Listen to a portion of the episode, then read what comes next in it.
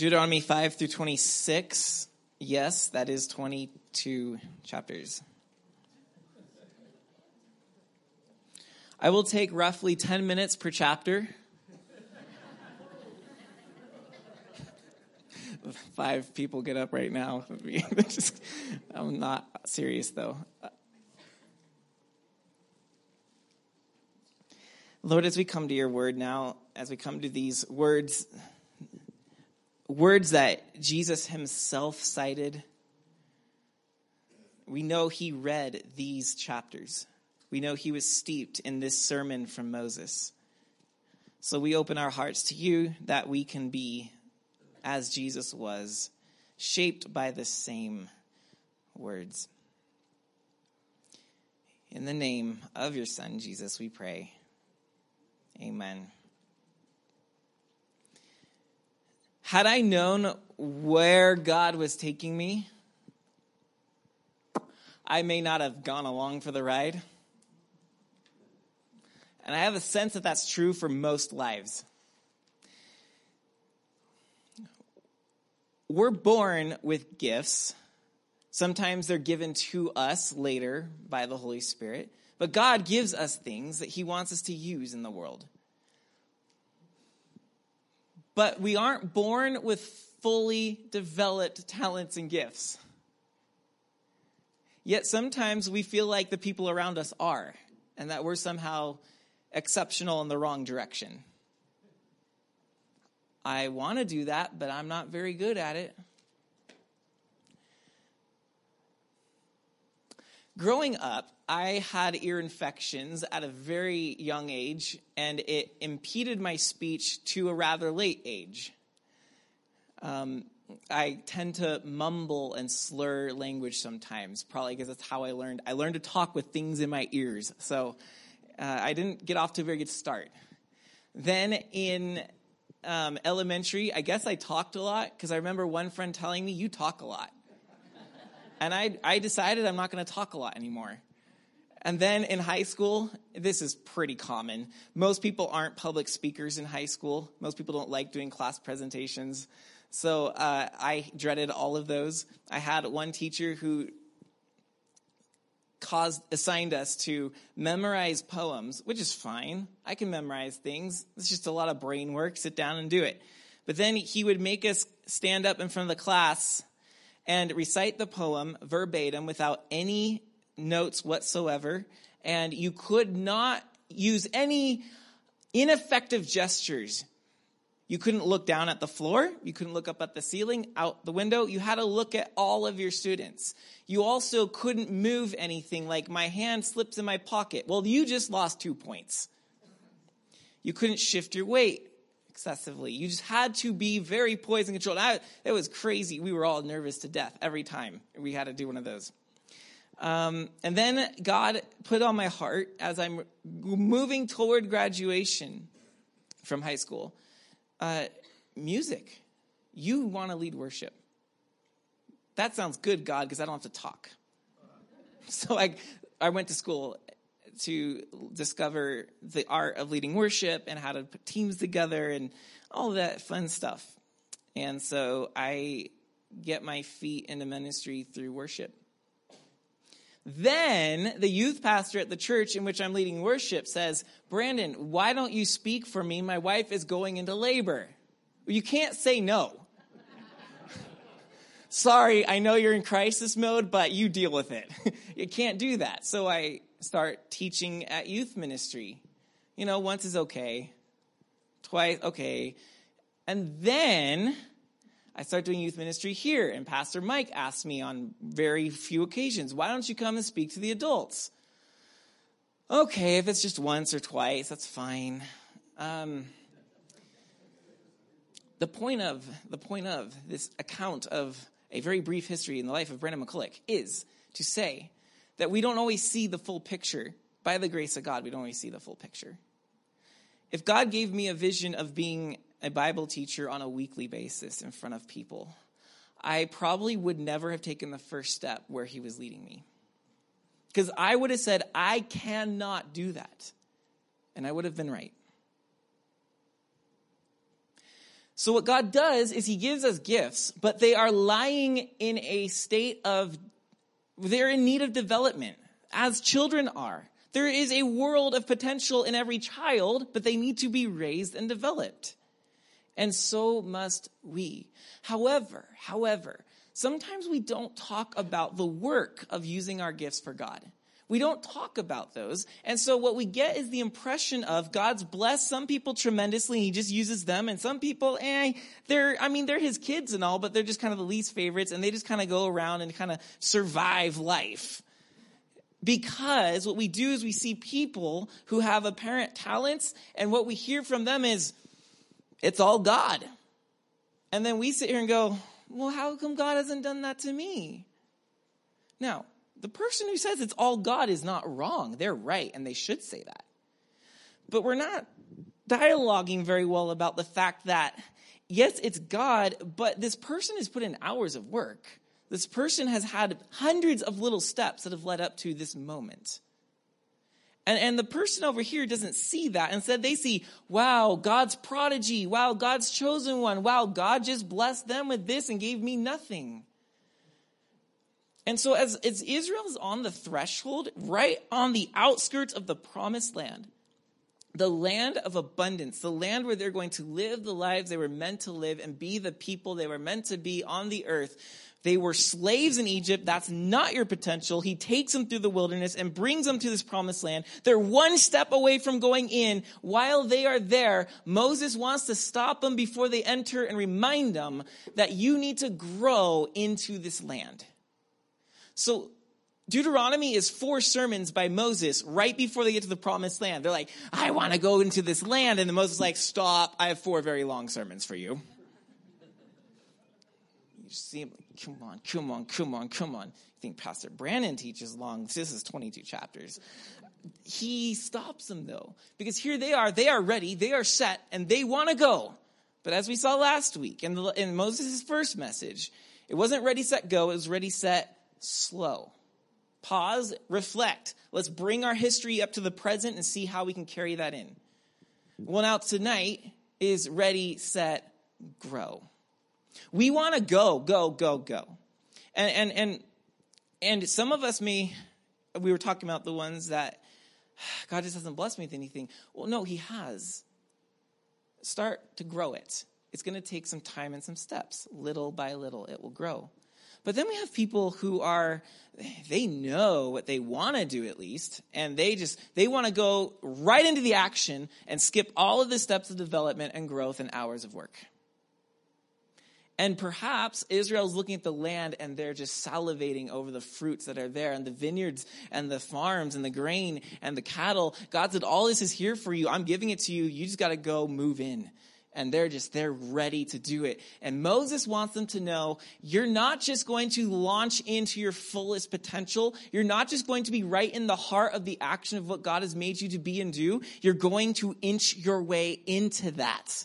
Because if we just launch right in you may not be ready to be in that place. And you may not give the, God the proper credit. And you may not love him enough. And you may find you need things that you are not capable of doing in that situation. So you're going to lean on the dreaded idols that God is telling Israel had to have nothing to do with.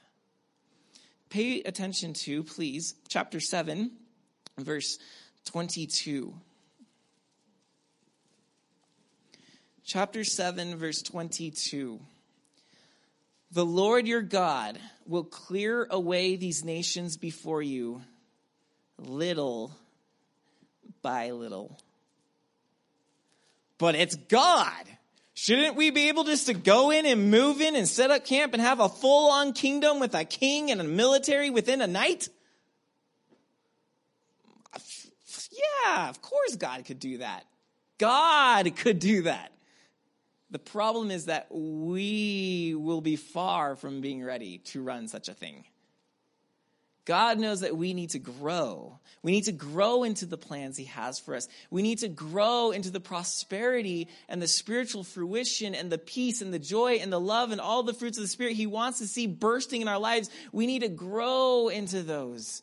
We don't wake up fully functioning, developed, perfect Christians with mighty weapons you can use in the world.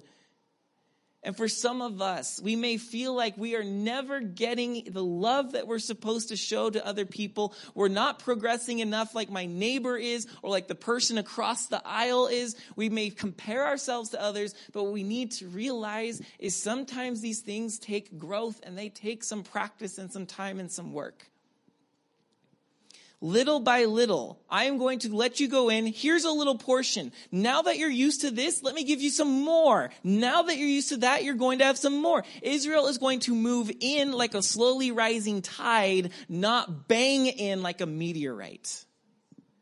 Of course, we like the latter, don't we? So I will drive out the nations before you little by little. You may not make an end of them at once, lest the wild beasts grow too numerous for you. In other words, what God has for us is so mighty, so great, so fantastically for you that you are not you yet to enjoy it. There are beasts that need to be removed as well as land to move into. And the beasts are often things within us that need to be dealt with. They're things we need to grow out of. Little by little. All right, so what's Moses going to say about this? Reading through these 22 chapters, and yes, that was quite an accomplishment. Um, it took a lot of time. But reading through these, I just get this sense that Moses is giving them instructions for growing. There's a lot of good application in here, a lot of great. Um, Jesus quotes, um, when he's in the wilderness, he quotes from this section three times to the devil. When Jesus is asked what is the greatest law in the Bible, he quotes from this section of Deuteronomy. Uh, Jesus is also prophesied as coming from this section in Deuteronomy. Moses says, There will be another prophet like myself. You shall listen to him when he comes. That is Jesus. So let's go ahead and, and let's take a look at what is in here. And how do we, how are we to be ready, set, and then how are we to grow? I mean, most of us are ready and set. How are we going to grow into the promised land of our lives? Chapter 5. Moses summoned all Israel. So this is the beginning of his second sermon. Moses summoned all Israel, and you should hope this is the next day at least. Give them some time to recover from the last one. Moses summoned all Israel and said to them, Hear, O Israel, the statutes and the rules that I speak in your hearing today and you shall learn them and be careful to do them. The Lord our God made a covenant with us in Horeb. Remember, that's Mount Sinai. Not with our fathers did the Lord make this covenant, but with us, who are all of us here alive today. The Lord spoke with you face to face at the mountain, out of the midst of the fire, while I stood between the Lord and you at that time, to declare to you the word of the Lord. For you were afraid because of the fire and you did not go up into the mountain. He said, I am the I am who I am. I am Yahweh. I am the Lord your God, who brought you out of the land of Egypt, out of the house of slavery. This introduction, remember, God is the God who brought you out of Egypt. What was Egypt again? That place of slavery? Oh, yes he's going to remind them of this in various ways. Six times he's going to mention Egypt and slavery in the sermon. He's going to mention Egypt more, but specifically the slavery part. One of the things Moses wants us to know is that who you were was a slave, and you can't grow as a slave.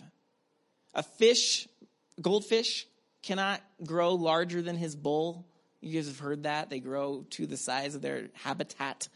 Um, those little ones you flush down the toilet, yeah, they don't grow very well because they're in captivity.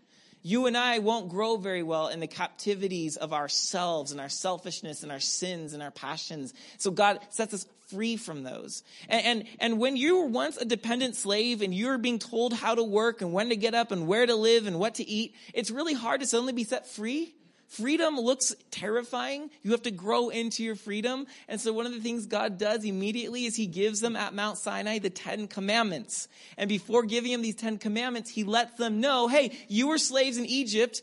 Now listen to these 10 commandments. In other words, you need a little bit of help in how to live. So let these 10 commandments help you live. Sometimes we hear 10 commandments and we think, oh, 10 rules, 10 bummers, 10 thou shall not have funds. That's not what God was saying. God didn't say, hey, you guys have way too much freedom, therefore listen to these 10 commandments. He said the opposite. You were slaves and didn't know how to live. Let me show you 10 steps in the path of life. And so Moses is recounting those 10 commandments that God had given them, reminding them of them. Now, one of the ways we think of rules often is we have, um, we, you're here and there's a fence and, and, and the fence kind of corrals you from all the other dangerous things in the world. And so the rules are here to say, don't do that. No, no, little Brandon, you're going to get hurt. Okay. So the fence of the rules is there to keep me hemmed in. Um, that's a fear tactic to say, the world's scary, you better obey. Okay, I'll stay in here. But you can't really grow very big when there's a lot of rules that are closing in very tightly. God's vision of the Ten Commandments and His law for Israel is not like that. Us free Americans think of rules like that. But what God is actually doing is, yes, He's building that fence, that circular fence, but He's not building it around Israel. He's putting Israel on the outside of that fence and saying, Go roam free. I am going to fence in the things that are bad for you. These 10 commandments are telling you where the evil is and where and how to ruin your life. So just don't go into that fence, but you have everything else to explore. So he tells them, these are the things to stay out of. You shall have no other gods before me, verse 7. No other gods before me. He's not saying I should just be the highest of your gods. Before doesn't mean rank, it means presence, it means face to face.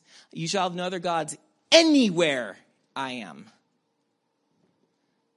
So put those in the fence and leave them there. You shall not make for yourself a carved image or any likeness or anything that is in heaven above or that is on the earth beneath or that is in the water under the earth. You shall not bow down to them or serve them. For I, the Lord, your God, am a jealous God, visiting the iniquities of the fathers and of the children to the third and fourth generation of those who hate me, but showing steadfast love to the thousands of those who love me and keep my commandments. Number three, verse 11.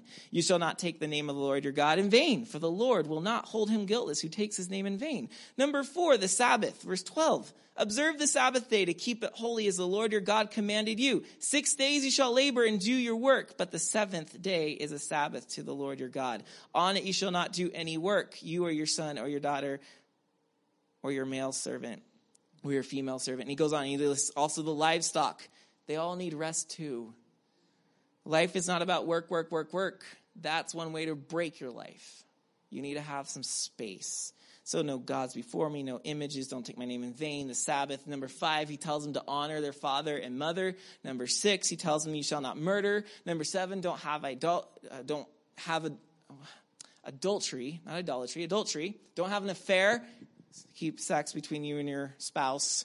Number eight, you shall not steal. Number nine, don't bear false witness against your neighbor. And number 10, don't covet your neighbor's house, his wife, his car, his bank account, his job, his clothes, his talents, whatever. Don't covet. Moses then reminds them God gave you these words. Now, chapter 6. Now, this is the commandment, the statutes, and the rules that the Lord your God commanded me to teach you, that you may do them in the land to which you are going over, to possess it, that you may fear the Lord your God, you and your son and your son's son, by keeping all his statutes and his commandments, which I command you all the days of your life, and that your days may be long. I love that. Hey, yeah, I know we're talking a lot about rules, but here's the benefit they're going to lengthen your days. Verse 3 Hear therefore, O Israel, and be careful to do them. Another benefit, that it may go well with you, and that you may multiply greatly, as the Lord, the God of your fathers, has promised you in a land flowing with milk and honey. Verse 4, we come to what's called in Hebrew the great, great's an English word, but the great Shema. Shema means hear. And Israel took this as the core teaching from God. Jesus, when he was asked which is the greatest of the commandments, answered by citing this verse.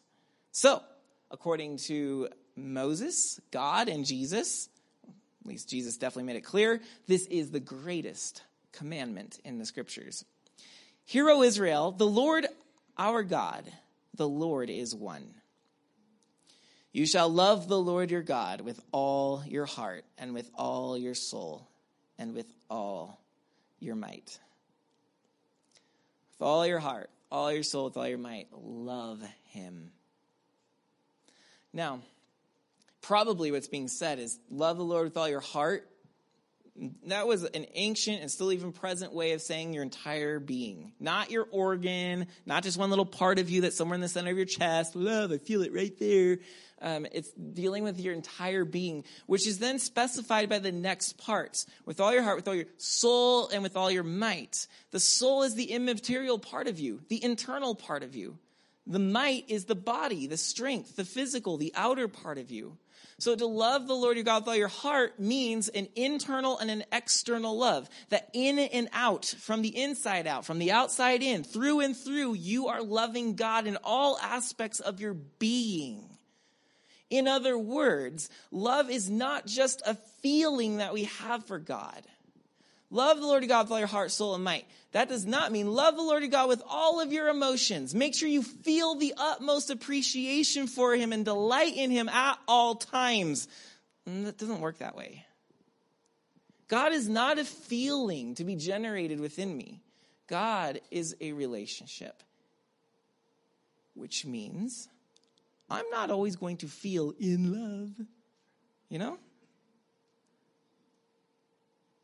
God is telling them that to love me goes into yes, your emotions sometimes are involved, your thinking is involved, your priorities are involved, your values, and the way you act and live and apply your strength. To love me is not just to feel good moods toward me, it's to prioritize your life based on me. So, he then asks them to command this to their children, to teach it to them, to put it on their doorposts, which in Jerusalem, in Israel, they still do to this day, putting it, these words in a little scroll and putting it on their doorposts, and they kiss it as they go in and out. Um, yeah, these are the words. You are to think of them, keep them near you, love God. That's the center of your life. And so, if we are to grow, growth seems first and foremost to be centered around a love for God. A love for God. A love that I am in, but also that is in me a love that's working and dwelling in me, and a love that I am also working and dwelling inside of. So that as Jesus prays, that we would become one as he and the Father are one. I in them and them in me. That's love. That's what Paul says. Husband and wife, the two become one flesh. There's a you and them and them in you. This is not a one-sided love. It's a reciprocal love. This cycle of God is giving and we are giving back. That's how this love works. He is in us and we are in him back and forth, back and forth.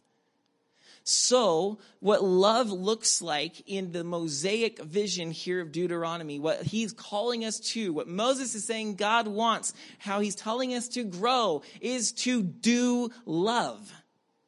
To do love. Not just to feel love, but to do love. Notice there's a lot of these words in here about be careful to do the commandments I'm telling you to do. There's the Ten Commandments. Keep these. You shall not, you shall do love. We know from the New Testament that we're told, you know you love God if you keep his words. So, we are being called upon to do love, and that means this do. Dependence on God is one way to love Him. And O, obedience toward God is another way to love Him. To do love is to depend on God and to obey God. And that is the heart. As I read through these chapters, that seems to be the thing that's interwoven and intertwined throughout Mo's sermon is to depend upon the Lord your God and to obey the Lord your God. And as we depend upon him and obey him, we will there be doing love with all our heart, soul, and might. Yeah? So, here he goes.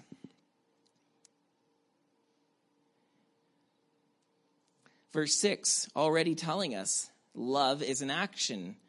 And these words that I command you today shall be on your heart. You shall teach them diligently to your children, and shall talk of them when you sit in your house, and when you walk by the way, and when you lie down, and when you rise. You shall bind them as a sign on your hand, and they shall be as frontlets between your eyes.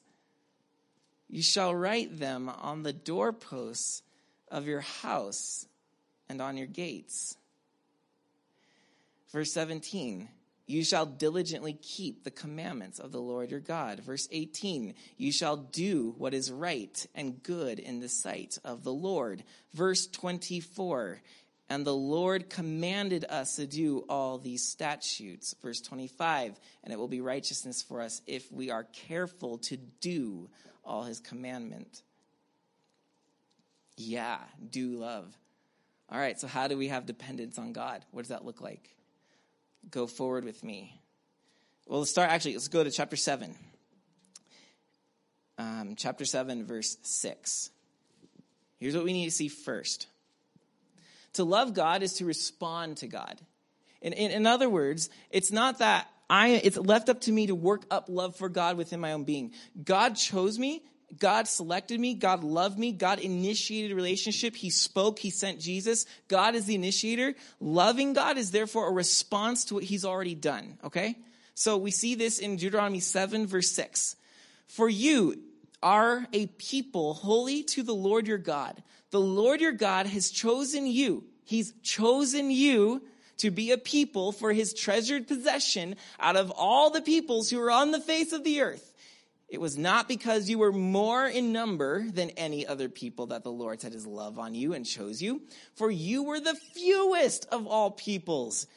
But it is because the Lord loves you and is keeping the oath that he swore to your fathers, that the Lord has brought you out with a mighty hand and redeemed you from the house of slavery, from the hand of Pharaoh of Egypt. See, I chose you, even though you were the, the worst pick in the whole lot. And all the other gods laughed at me for choosing the worst instead of getting the best college player, you know, whatever, sport illustration. They, I picked you, and it didn't seem very promising in the eyes of the world, but I see something. I love you. That's what matters. And I'm going to grow you with this love. So you're going to learn to depend on me. You're going to learn to respond to this love I first showed you. So again, it's not up to us to make the love the Lord your God happen. He's given us the love we receive and we respond. It's reciprocal. He's giving and then we are going to give back. Now, in chapter 8, we are told that Israel is going to get very prosperous, okay? So look at chapter 8, verse 1. The whole commandment that I command you today, you shall be careful to do that you may live and multiply and go in and possess the land that the Lord swore to give to your fathers. Look at verse 6. So you shall keep the commandments of the Lord your God by walking in his ways and by fearing him. For the Lord your God, this is good. He's bringing you into a good land a land of brooks, of water, of fountains and springs, of flowing out in the valleys and hills, a land of wheat and barley, of vines and fig trees and pomegranates, a land of olive trees and honey, a land in which you will eat bread without scarcity, in which you will lack nothing, a land whose stones are iron, and out of whose hills you can dig copper, and you shall eat and be full, and you shall bless the Lord your God for the good land he has given you. Isn't that a picture of a table full, like just spilling over with food, and they're just lounging there on a big full belly with their hands and like, God is good. this is good stuff he's bringing them to. But because of that, there's this danger. Skip down to verse 17. Beware lest you say in your heart, my power and the might of my hand have gotten me this wealth. You shall remember the Lord your God, for it is he who gives you power to get wealth. that he may confirm his covenant that he swore to your fathers as it is this day.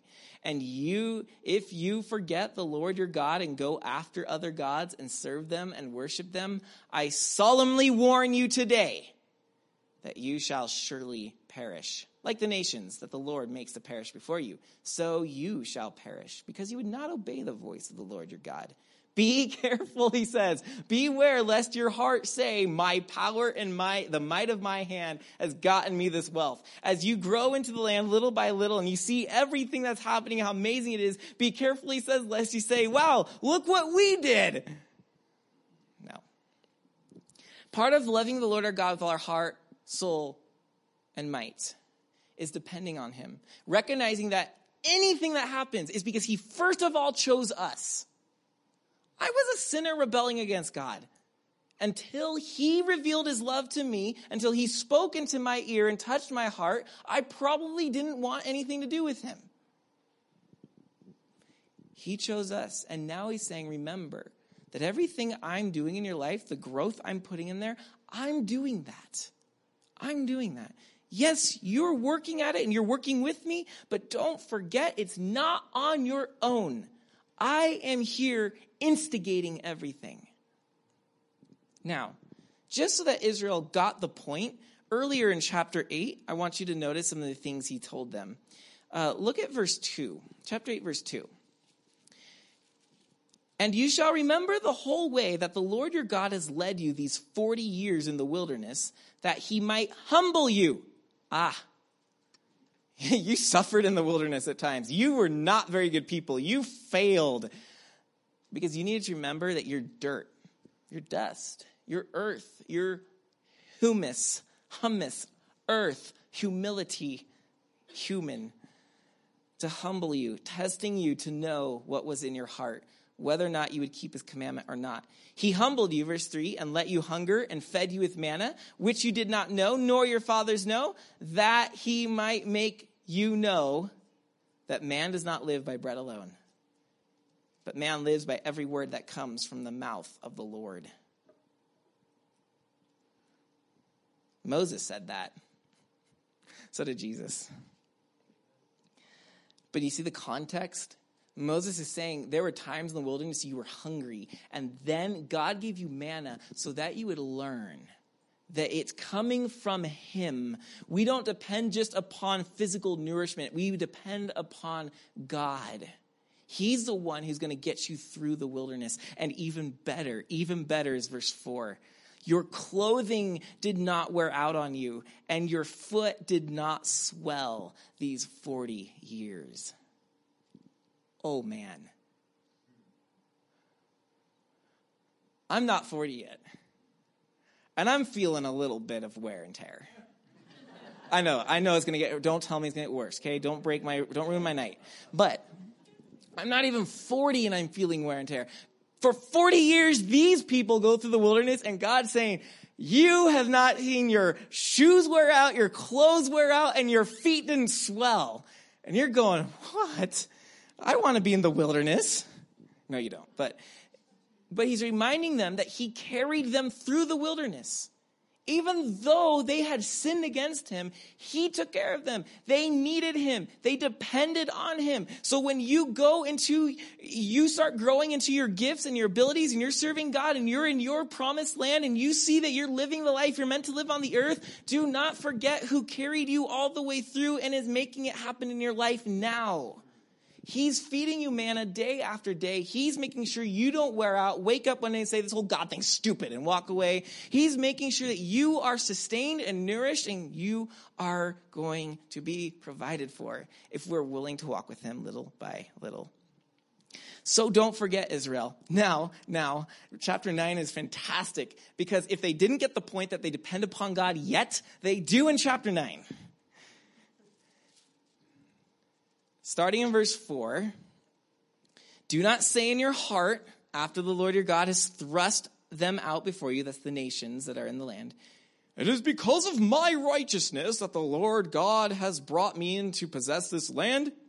Whereas it is, whereas it is because of the wickedness of these nations that the Lord is driving them out before you. Not because of your righteousness or the uprightness of your heart are you going in to possess their land, but because of the wickedness of these nations, the Lord your God is driving them out from before you, and that he may confirm the word that the Lord swore to your fathers, to Abraham, to Isaac, and to Jacob. Know therefore that the Lord your God is not giving you this good land to possess because of your righteousness, for you are a stubborn people. This is grace. This is what Paul says in the New Testament, isn't it? It's not your righteousness, it's the righteousness of Christ. He's the reason that we have a promised land, an inheritance, a life worth living, a purpose on the planet. It's because of Him. We need dependence on God. Now, it's not because of your righteousness. Verse 6 said, because you are a stubborn people. Let that linger, because then Paul, uh, Paul, Moses, Mo goes into these episodes in which they're painfully reminded of their stubbornness. Um, just as an example, verse 13 talks about the golden calf. Oh, yeah, we weren't very good then, were we? Verse 22 talks about the rebellion when they came to the promised land the first time and they said, Yeah, we don't want to do what you want us to do. And they went into the 40 year wilderness death march. Moses is reminding them, Yeah, you've been a bit rebellious, haven't you? Yeah, I guess we have. So remember, this is all God's favor upon you. Does God love you? Oh my goodness. Yes. We look at this and we say, He took care of us even when we were rebellious, and He's still leading us even though we were a stubborn people and we're not righteous. Yes. Israel, depend upon God. Yes, church, brothers, sisters, friends, depend upon God. This is how we can love Him with all our heart, soul, and strength. Now, how is that loving God? Isn't it loving me? Oh, God, serve me. No, no. Think about this. If I want God to look really good, I am taking that away from Him by doing mighty things on my own, even though it's for God. Oh, no, no, God, I got this. Let me do it. So that the world sees how good I am. Or God's like, hey, I want to help you with that. I want to work through your life. I want to work wonders here. And if we step aside and say, Go ahead, God. Who gets the credit? Who looks good? Who is loved by the people who see and experience the blessing and work of God? Yeah, we can love God by depending on Him. This is not about me working up growth in myself. And so I need not feel bad that I'm somehow a worse Christian because I am not, after 20 years of walking with God, at a pastoral status. It's ridiculous. The greatest Christians that I know are those that get the humility lessons of the wilderness and know that they are not righteous and simply depend upon their God. He is far more capable of doing exceedingly abundantly above all I ask or think. I have limits. And so, one of the best ways to grow is to step outside of yourself. I can only grow myself to the limits of my strength. But if I now step beyond that and trust in another being, he will grow me further. And little by little, I will move deeper and deeper into that which God has for me. I can't do that on my own. Do love, depend upon God. Second, obey God. This is it's sort of like a negative often. We, we use we use these as threats. You better obey God or you'll go to hell, or we say things, and it's kind of not good. Um, but obedience is a very good thing, as, as Moses wants to show us. We don't give Moses and the law of Israel enough credit. We often, because Paul rightfully comes in and says Jesus is better than the law, so he talks bad about the law to make Jesus look good. It, it's, it's a rhetoric device. But the law was there for a reason. It was good for Israel and it's good for life and it was leading them in a much better place. And we need to see that Moses loves the law and he wants Israel to keep the law, not to get them to heaven. He knows that's not possible. He wants them to keep the law so that they can live in the promised land. I can't live in God's best for me if I don't obey his commands.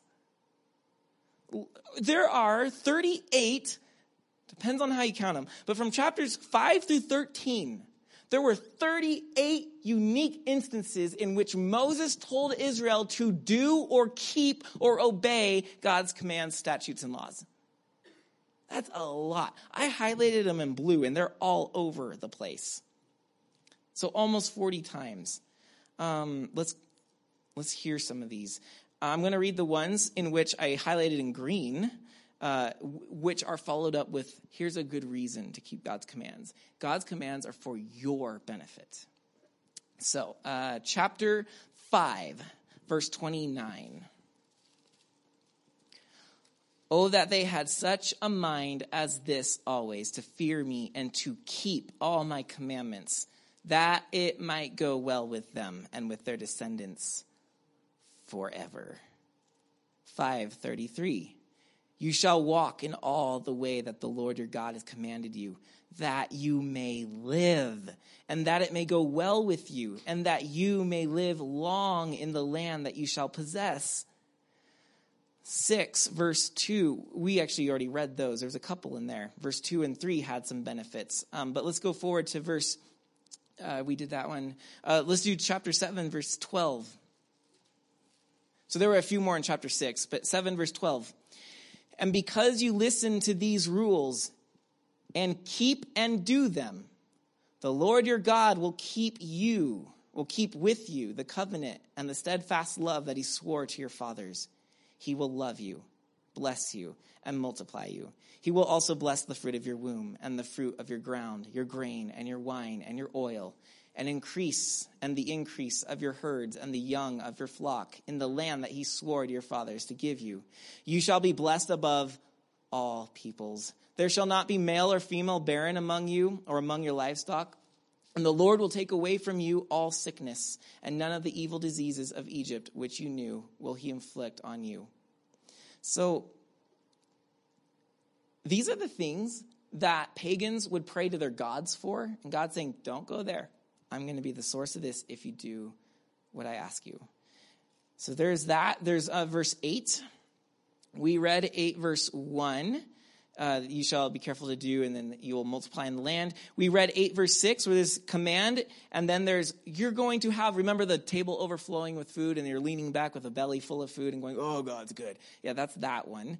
And then in chapter, um, chapter 10, verse 20, we'll actually start in, um, let's start in 10 verse 12. 10 verse 12.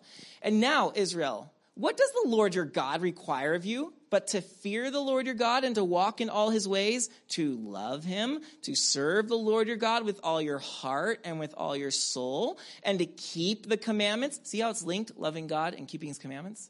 And to keep the commandments and statutes of the Lord, which I am commanding you today, for your good. Verse 20, you shall fear the Lord your God, you shall serve him and hold fast to him, and by his name you shall swear.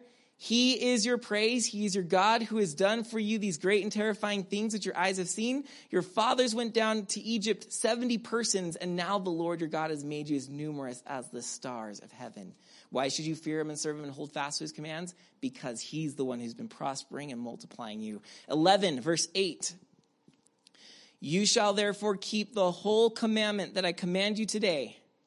So do my words, that you may be strong and go in and take possession of the land that you are going over to possess, and that you may live long in the land that the Lord swore to your fathers to give to them and to their offspring, a land flowing with milk and honey. For the land that you are entering to take possession of it is not like the land of Egypt, from which you have come, where you sowed your seed and irrigated it like a garden of vegetables. But the land that you are going over to possess is a land of hills and valleys, which drinks water by the rain from heaven, a land that the Lord your God cares for.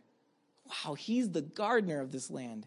The eyes of the Lord your God are always upon this land from the beginning of year of the year to the end of the year.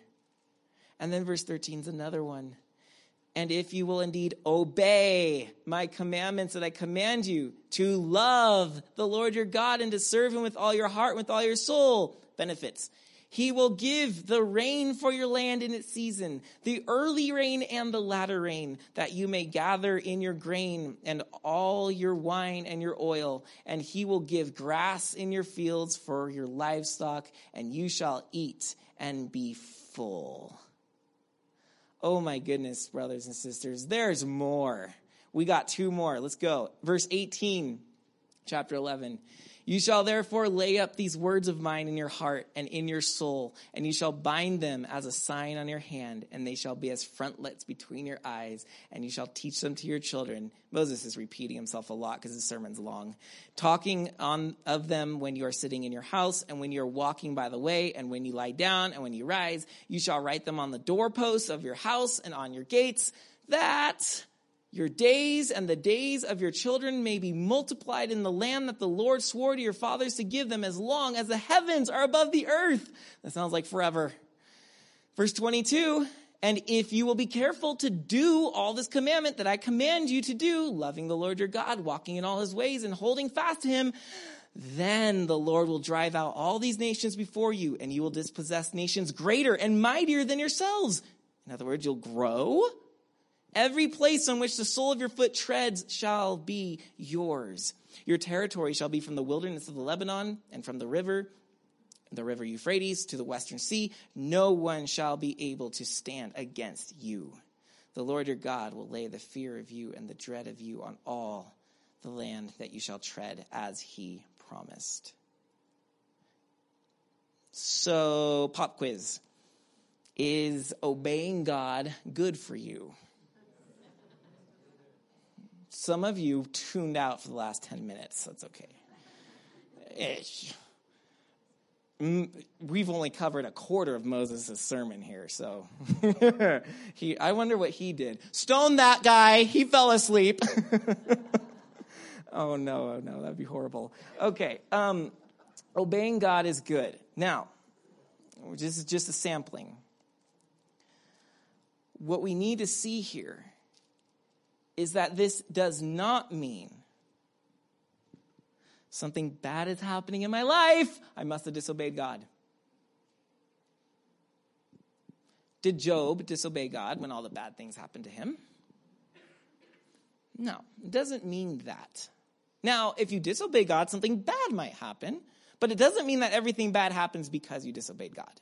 And it doesn't mean that the bad thing happened when you disobeyed because God shot you down with a lightning bolt, said, teach you a lesson, spank him. Not necessarily what happens there. We'll come back to that. Nor is it saying that, well, God, I kept all 10 commandments this week. That means I get 10 golden stars, right?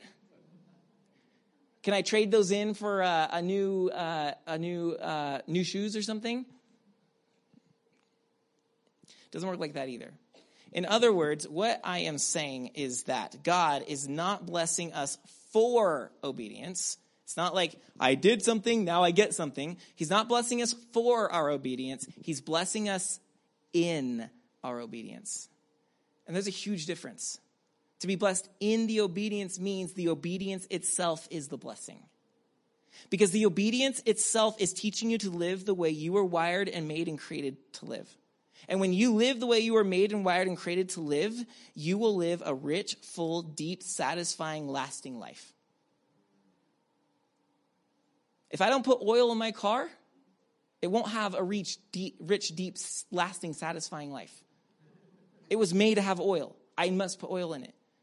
Do I grumble? Well, I might grumble when it costs me something, but you know, dumb manufacturers making up these laws to take our fun away. No, they're telling you to put oil in it so your car will last longer. Look at it the same way. Further, Jesus in John chapter 10, I reckon it's verse 10, 10, 10, um, I have came that they may have life and life abundantly. Life abundantly. This, everything Moses is saying is what Jesus said in those very short words. Jesus was a much better preacher, by the way. He said, I know I should learn from him too, I think. He said, everything Moses is saying in, in this I have come that they may have life and life abundantly. And now he said that so many times in the Gospel of John. You guys may recall back, this might have been a year, two years, I think two years ago, when we were in the Gospel of John. the word Zoe is the Greek word for eternal life. The phrase eternal life is Zoe. Uh, that does not just mean length of life that is going to go on forever and ever. It will do that too. But it also, Zoe has not just this breadth, but it also refers to a depth of life. And that Jesus did not just come to give us life after death, but he came to give us life before death as well. He came to give us a deep, rich, satisfying, holistic life that will last and will be just worth it. Promised land kind of existence is the way John describes the life that Jesus came to give. So it's good to obey God because in the obedience itself is the blessing. Just like in the disobedience itself is the curse. It's not that I disobey and then God has to reprimand me with this bad event. That's why I got a flat tire because I cursed or something. And then he cursed again because it happened. now you're going to be cursed again, so look out. No, it doesn't work like that. It's more like because I am now in disobedience, I'm going to find myself more frustrated, more agitated, more upset. I'm going to find that I'm working against the way I was made to live. And that's what is going to be a curse to me. And because I become a person like that, I may create situations in my life that are going to bring more pain into my life. Because I'm living in dissatisfaction, because I'm in disobedience, I might be spending more money to get more happiness in this thing. And then when the credit card bills come in, I have my curse. Which I brought upon myself because of my disobedience and lack of satisfaction in the fact that I'm not walking the way that God wanted me to live. So, so the blessings that God is promising are not for obedience, like, ooh, I earned 10 blessings because I had 10 obediences. It doesn't work like that. He blesses us in the obedience itself. So this is why we want to depend on God and obey God, is because this is how you do love. And this love is how you grow. I cannot grow beyond myself without depending upon another to pull me beyond myself. That's one way to grow. And I cannot grow by obeying my own laws because I made them. Someone else who's telling me this is a better way to live, that's how I grow when I start to listen to someone else's advice and take those steps beyond what I would ordinarily do on my own accord. That's how you grow. So by doing love, we will begin to grow little by little, deeper and further into the rich and abundant and deep, satisfying life that God has promised us, which the New Testament would call Zoe, eternal life. That's how we grow. Now, the reason that we need to be ready, set, grow instead of just launch right into the middle is because if we don't grow into the blessedness of what God's given us, if we don't grow into the calling which He's called us to live, we will find ourselves overwhelmed and underprepared, and you will then lean upon whatever you can to help yourself. Because you haven't learned to depend on God and you haven't learned to obey Him. So, what are you going to reach for? Something else which the Bible would then say, ah, that's what I call an idol. And that's what Israel did. Over and over, when they felt themselves overwhelmed and in too deep, they reached out for idols. They didn't always obey, they didn't always depend on God. So you see these warnings littered in this sermon about do not tolerate their idols. Chapter 7, verse 25. 725 the carved images of their gods you shall burn with fire you shall not covet the silver or the gold that is on them or take it for yourselves lest you be ensnared by it for it is an abomination to the Lord your God. And you shall not bring an abominable thing into your house and become devoted to destruction like it. You shall utterly detest and abhor it, for it is devoted to destruction. Verse 11 no, uh, verse 11, chapter 12.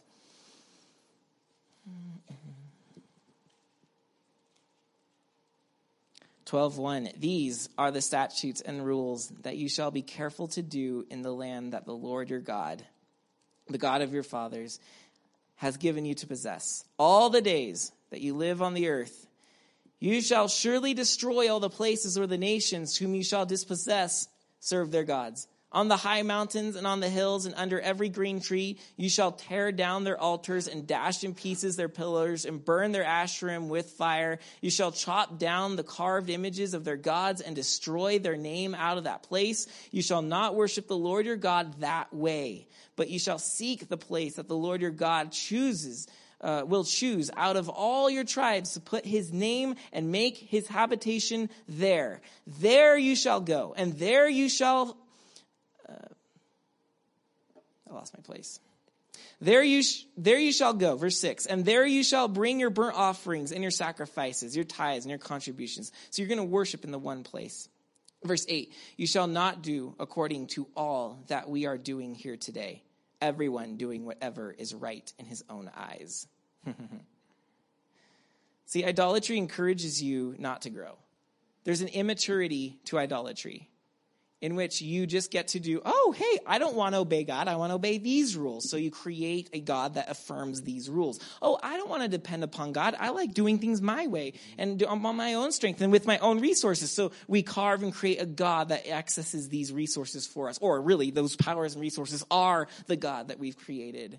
It might be money. It might be friendship. It might be connections. It might be career. It might be possessions. Whatever it is. Idolatry is one way to not grow. Idolatry will never get you past yourself because the idol which you worship is a reflection of you. Idolatry is God created in the image of man. You can't grow that way. Idolatry only produces immaturity. And that's the snare that we must be careful about. So let's finish tonight in John chapter 15. John 15.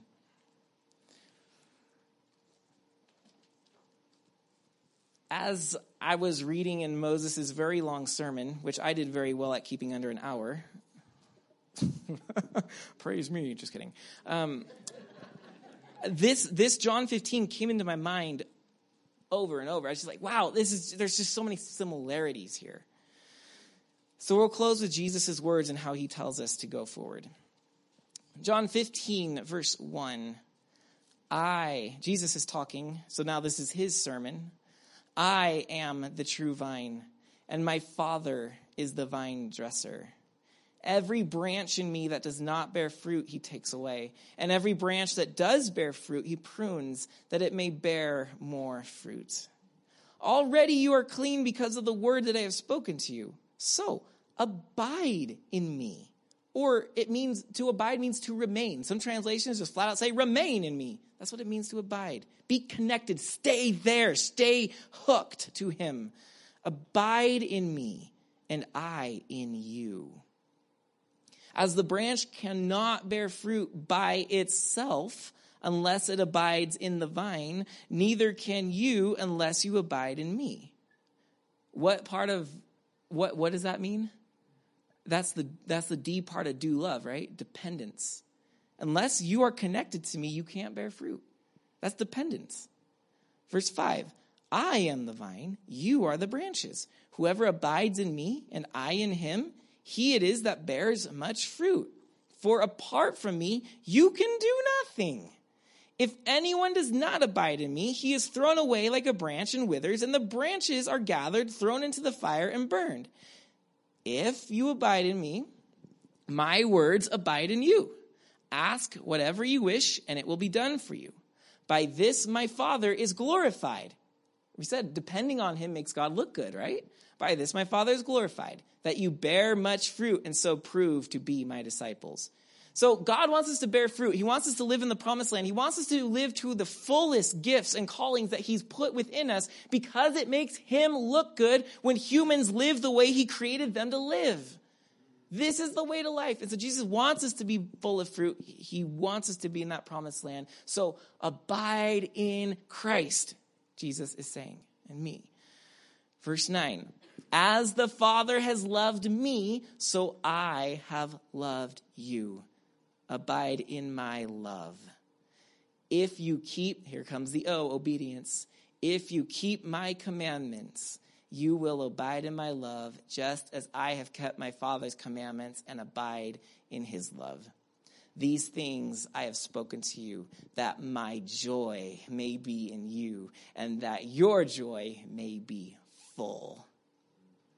So, what part of this passage sounded like a bummer? What part of Moses' message sounded like a bummer? Well, except for if you do the idolatry thing, it's going to be really bad for you. That was a bummer. But what part about the abiding in the love of God, depending on it and obeying it, what part of that sounded like a bummer? It, none of it. These promises of fruit, of life, of the promised land of abundance. Now, some people want to obviously take this and say, oh, well, I'm going to be financially blessed. I don't, I don't know if that's really in the cards, if that's what it's talking about. So please don't hear me being a prosperity preacher at the moment because someone is probably, you know, on the lookout for that. And that's good. That's good. We don't want that. But, I mean, we want money, but it's not. Why would God give you an idol? Like, why? I don't know. Okay finish that footnote. He, he wants us to live the lives we were meant to live. That's the bearing fruit. That's the living in the promised land. That's being blessed in a blessedly abundant way. So, um, Jesus said, abide. Abide means remain, it means stick with it. So, what that means is do love, depend and obey, do love every day. That's what remain means. Don't stop it. Don't stop doing love. Some people say faith is believing that there is a God. That's rookie stuff. Faith is believing that if I do what God tells me to do, it will be good with me. Faith is believing that if I do this thing every day, if I pray to God and I obey Him and I read His scriptures and I listen for His voice and I follow the leading of the Spirit every day, it will be good for me. That is faith. That is remaining. That's abiding. Believing in there, if there's a God, that, yeah, I mean, that's a good first step, but that's not true faith. So, brothers, sisters, friends, Jesus, Moses wants us to walk with him, to have faith, and to remain and abide. So, keep it up. Do love every day and don't stop. But, but nothing's happening. All the idolaters are getting ahead and they're doing it faster and better and they're, they have more money and a, happier life. Really? Do you know the kinds of things that are going on inside them? And, and, and, Jesus is not denying any of that from you. He is simply saying, My plan is to grow you little by little. Idolatry is the shortcut. You can go that way, but it will never get you past the starting point. I want to grow you little by little. So keep remaining, keep abiding, keep doing love every day, and you will get there. That takes faith.